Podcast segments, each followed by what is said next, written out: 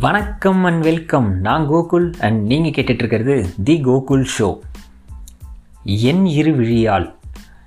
இந்த தலைப்பை கேட்ட உடனே உங்களுக்கு எல்லாம் ஏதோ லவ் ஸ்டோரி சொல்ல போகிறனோ அப்படின்னு கூட தோணலாம். அதுலேயே இது ஃபெப்ரவரி மாதம் வேறு வேலண்டைன் மந்த் இருக்கலாமோன்னு யோசிச்சிங்கன்னா கண்டிப்பாக இல்லை. அப்புறம் எதனால் இந்த தலைப்பு அப்படிங்கிறது வந்து உங்களுக்கு இந்த கதையை கேட்கும்போது புரியும். முன்னாடிலாம் யார் கதை சொல்ல ஆரம்பித்தாலும் ஒரு ஊரில் அப்படின்னு தான் ஸ்டார்ட் பண்ணுவாங்க.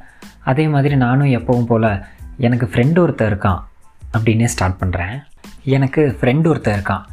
அவனுக்கு வந்து ரெண்டு அண்ணன் இருக்காங்க.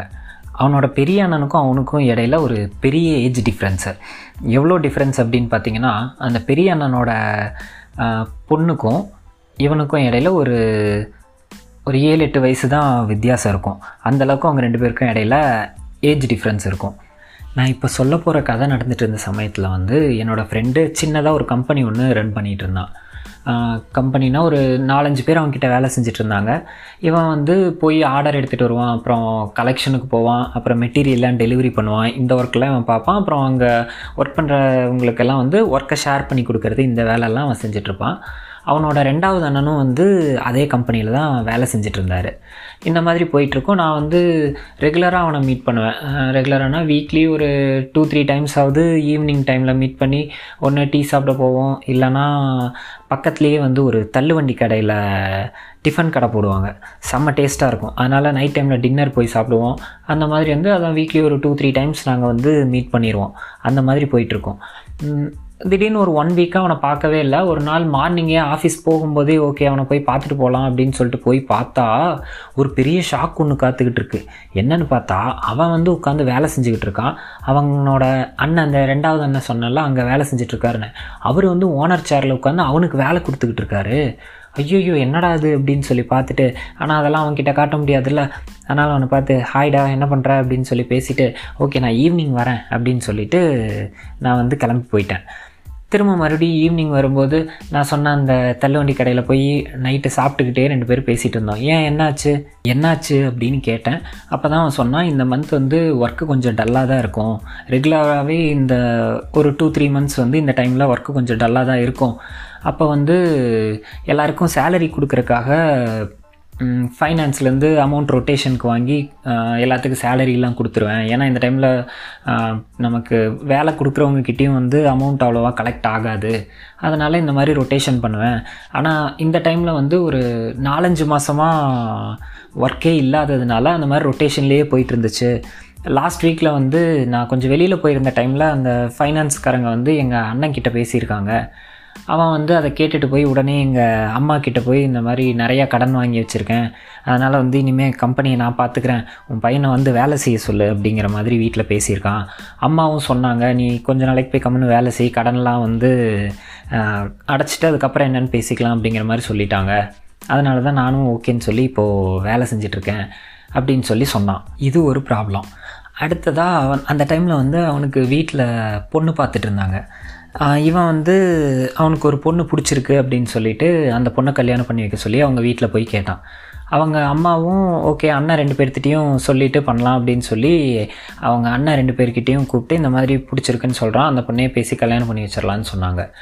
சொன்னப்போ வந்து பட் அந்த பொண்ணு வந்து இவங்க கம்யூனிட்டி இல்லை வேறு கம்யூனிட்டி அதனால் அந்த பெரிய வீட்டில் வந்து என்ன சொல்லிட்டாங்க எங்கள் வீட்லேயும் பொண்ணு இருக்குது இன்னும் கொஞ்ச நாளில் அந்த பொண்ணுக்கும் கல்யாணம்லாம் பண்ணணும் நீங்கள் இப்படி வேறு கம்யூனிட்டியில் இருந்தெல்லாம் கல்யாணம் பண்ணிங்கன்னா அது எங்களுக்கு மறுபடியும் ப்ராப்ளம் ஆகும். அதனால் நாங்கள் இதை ஒத்துக்க மாட்டோம் அப்படின்னு சொல்லி சொல்லிட்டாங்க. அதனால அவங்க அம்மாவும் வந்து முடியாதுன்னு சொல்லிட்டாங்க. ஸோ இவனும் வந்து சரி ஓகே வேணாம் அப்படின்னு சொல்லிட்டு இவங்க பார்க்குற பொண்ணையே கல்யாணம் பண்ணிக்கிறேன் அப்படிங்கிற மாதிரி சொல்லிட்டான். இந்த ரெண்டு விஷயத்தையும் என்கிட்ட ஷேர் பண்ணி அவன் ரொம்ப ஃபீல் பண்ணான். அவனோட சின்ன அண்ணன் வந்து நான் அவனை பார்க்குறக்காக கம்பெனிக்கு போகும்போது நல்லா பேசுவார். அப்புறம் இந்த கம்ப்யூட்டர் மொபைல் இந்த மாதிரி ஏதாவது விஷயத்தில் வந்து ஏதாவது டவுட்னா கூட எனக்கு தான் கால் பண்ணி கேட்பாரு அந்த மாதிரி நல்லா பேசுவார். ஆனால் அவனோட பெரிய அண்ணன்கிட்ட வந்து நான் பெருசாக பேசினதே இல்லை. மொத்தத்தில் அவரையே ஒரு ரெண்டு மூணு டைம் தான் பார்த்துருப்பேன். எனக்கு அவருக்கும் பெருசாக ஒரு கம்யூனிகேஷன் கூட எதுவும் இருந்ததே கிடையாது. ஆனால் அவன் வந்து அந்த ப்ராப்ளம்ஸ் எல்லாம் என்கிட்ட சொன்னதுக்கப்புறம் அவங்க ரெண்டு பேர்த்த பற்றி எனக்குள்ள ஒரு பேட் இமேஜ் ஒன்று க்ரியேட் ஆச்சு. அவங்கள பார்த்தாலோ இல்லை அவங்க நினச்சாவே கூட கொஞ்சம் டென்ஷன் ஆகிற அளவுக்கு. எந்த மாதிரின்னா இந்த படத்துலலாம் வர நெகட்டிவ் ரூல்ஸ் எல்லாம் பார்த்தா நமக்கு ஒரு இல்லை படத்தில் கூட அந்த அளவுக்கு ஆகாது. இந்த சீரியல்லலாம் வர நெகட்டிவ் கேரக்டர்ஸை பார்த்தாவே ஒரு கோவமாக ஒரு வெறியாக ஒரு ஃபீல் ஒன்று வரும்ல? அந்த மாதிரி ஃபீல் ஆக ஆரம்பிச்சிருச்சு. அதுக்கப்புறம் அவனோட அண்ணன் எனக்கு எதுக்காவது கால் பண்ணாருன்னா கூட நான் எடுக்காமல் அதையும் அவாய்ட் பண்ணுற அளவுக்கு ஒரு மென்டாலிட்டிக்கு வந்துட்டேன். ஏன்னா ஒரு இவங்களுக்கு நம்ம ஏன் போய் ஏதாவது கேட்டாங்கன்னா நம்ம ஏன் சொல்லணும் அப்படிங்கிற அளவுக்கு ஒரு மென்டாலிட்டி எனக்குள்ளே வந்துருச்சு. அதுக்கப்புறம் ஒரு நாள் பார்த்தா அவனும் அவனோட பெரிய அண்ணனும் ஒன்றா வந்தாங்க வண்டியில். நான் வரதை பார்த்துட்டு அவன்கிட்ட அப்போ அவர் முன்னாடி எதுவும் கேட்கல திரும்ப மறுபடியும் அவன்கிட்ட பேசும்போது ஏன் என்னாச்சு? நடந்தது எல்லாத்தையும் மறந்துட்டியா? அப்படின்னு சொல்லி நான் அவன்கிட்ட கேட்டேன். வந்து இல்லை சும்மா ட்ராப் பண்ண சொல்லி கேட்டார். அதனால தான் அவரை கூட்டிகிட்டு வந்தேன் அப்படிங்கிற மாதிரி என்கிட்ட சொன்னான். இதே மாதிரி ஒரு ரெண்டு மூணு டைம் அவனோட ரெண்டு அண்ணன் கூடவும் வேறு வேறு சுச்சுவேஷன்ஸ்லாம் நான் பார்த்தேன். பார்க்கும்போது கேட்டதுக்கு இந்த மாதிரி தான் அப்பப்போ ஏதாவது ஒரு ரீசன் சொல்லிகிட்டு இருந்தான்.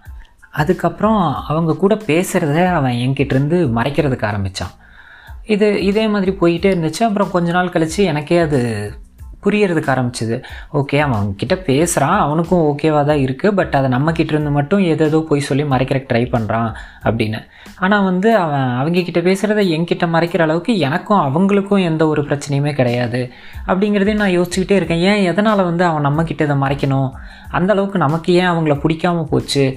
அப்படின்னு சொல்லி நான் யோசிச்சுக்கிட்டே இருக்கும்போது தான் எனக்கு அதுக்கு ஒரு கொஞ்சம் வருடங்கள் முன்னாடி நடந்த இன்னொரு விஷயம் ஞாபகம் வந்துச்சு. அது என்ன விஷயம்னா ஒரு நாள் வந்து நானும் எங்கள் காலேஜ் கரஸ்பாண்டன்ட் சாரும் பேசிகிட்டு இருந்தோம். எங்கள் கரஸ்பாண்டன்ட் சார் எல்லாருக்கிட்டையுமே நல்லா கேஷுவலாக பேசுவார். அந்த மாதிரி நானும் அவரும் ஒரு நாள் பேசிகிட்டு இருக்கும்போது அவரோட ஃப்ரெண்டை பற்றி ஒரு டாபிக் ஒன்று ஸ்டார்ட் ஆச்சு. அது எதனால் ஸ்டார்ட் ஆச்சு அப்படிங்கிறது எனக்கு இப்போ கரெக்டாக ஞாபகம் இல்லை. ஏன்னா ரொம்ப வருஷம் ஆயிடுச்சு. அந்த மாதிரி அது ஸ்டார்ட் ஆகும்போது அவர் என்கிட்ட கேட்டார் உனக்கு அவரை தெரியும்ல? அப்படின்னு சொல்லி கேட்டார். ஏன்னா அவர் வந்து எங்கள் ஃபேமிலி ஃப்ரெண்டாக இருந்தார். அந்த நாங்கள் ரெண்டு பேரும் அப்படி பேசிகிட்டு இருக்கிற அந்த ரீசன்ட் டைமில் தான் ஏதோ ப்ராப்ளம் நடந்து எங்கள் ஃபேமிலிக்கும் அவருக்கும் கொஞ்சம் ஒரு சின்ன கேப் ஆகிடுச்சு ஸோ அவர் கேட்ட உடனே நான் வந்து நடந்த பிரச்சனை எல்லாத்தையும் சொல்லி அவர்கிட்ட சொல்லி எக்ஸ்பிளைன் பண்ணிகிட்டு இருந்தேன். எக்ஸ்பிளைன் பண்ணிகிட்டே அவருக்கு நான் இப்போ ஒரு அட்வைஸ் வேறு கொடுத்தேன். அது என்னென்னா சார் அவர்கிட்ட நீங்களும் கொஞ்சம் கேர்ஃபுல்லாக இருங்க அப்படின்னு சொல்லி சொன்னேன். அதுக்கு அவர் சிரிச்சுக்கிட்டே உன் கண்ணில் நான் அவரை பார்க்க முடியாதுப்பா அப்படின்னு சொல்லி சொல்லிட்டாரு. எனக்கு என்னடா அவரை பற்றி இவ்வளோ சொல்கிறோம் ஆனால் இவர் புரிஞ்சுக்கவே மாட்டேங்கிறாரு அப்படின்னு சொல்லி யோசிச்சுட்டு விட்டுட்டேன். பட் அவர் சொன்னதோட அர்த்தம் என்ன அப்படிங்கிறது இப்போ நான் ஃபஸ்ட்டு சொன்னேன்ல என் ஃப்ரெண்டு கூட. அந்த இன்சிடெண்ட் நடக்கும்போது தான் எனக்கே அது புரியுது.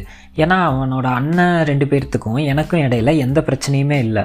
பட் இருந்தும் அவன் அவனோட எக்ஸ்பீரியன்ஸை ஷேர் பண்ணும்போது அவனை தப்பு சொல்ல முடியாது. ஏன்னா அவன் வந்து அவனுக்கு நான் தான் ஃப்ரெண்ட் அப்படிங்கிறப்போ அவனுக்கு இருக்க ப்ராப்ளத்தை என்கிட்ட ஷேர் பண்ண தானே செய்வான் அவன் சொன்ன ப்ராப்ளத்தை வந்து நான் ரொம்ப அவ்வளோ பர்சனலாக எடுத்துக்கிட்டு அவங்க ரெண்டு பேர்த்து மேலே எனக்குள்ளேயே நான் அவ்வளோ ஒரு வெறுப்பை வளர்த்துக்கணும் அப்படிங்கிற ஒரு அவசியமே கிடையாது.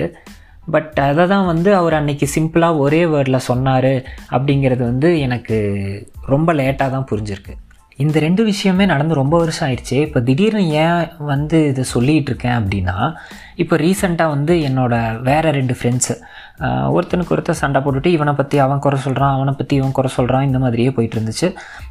ஆல்ரெடி அனுபவப்பட்டதுனால நான் ரெண்டையுமே பர்சனலாக எடுத்துக்காமல் ஓஹோ அப்படியா அப்படின்னு ரெண்டு பேர்த்துக்கிட்டையுமே கேட்டுக்கிட்டேன் அந்த மாதிரியே இருந்துச்சு.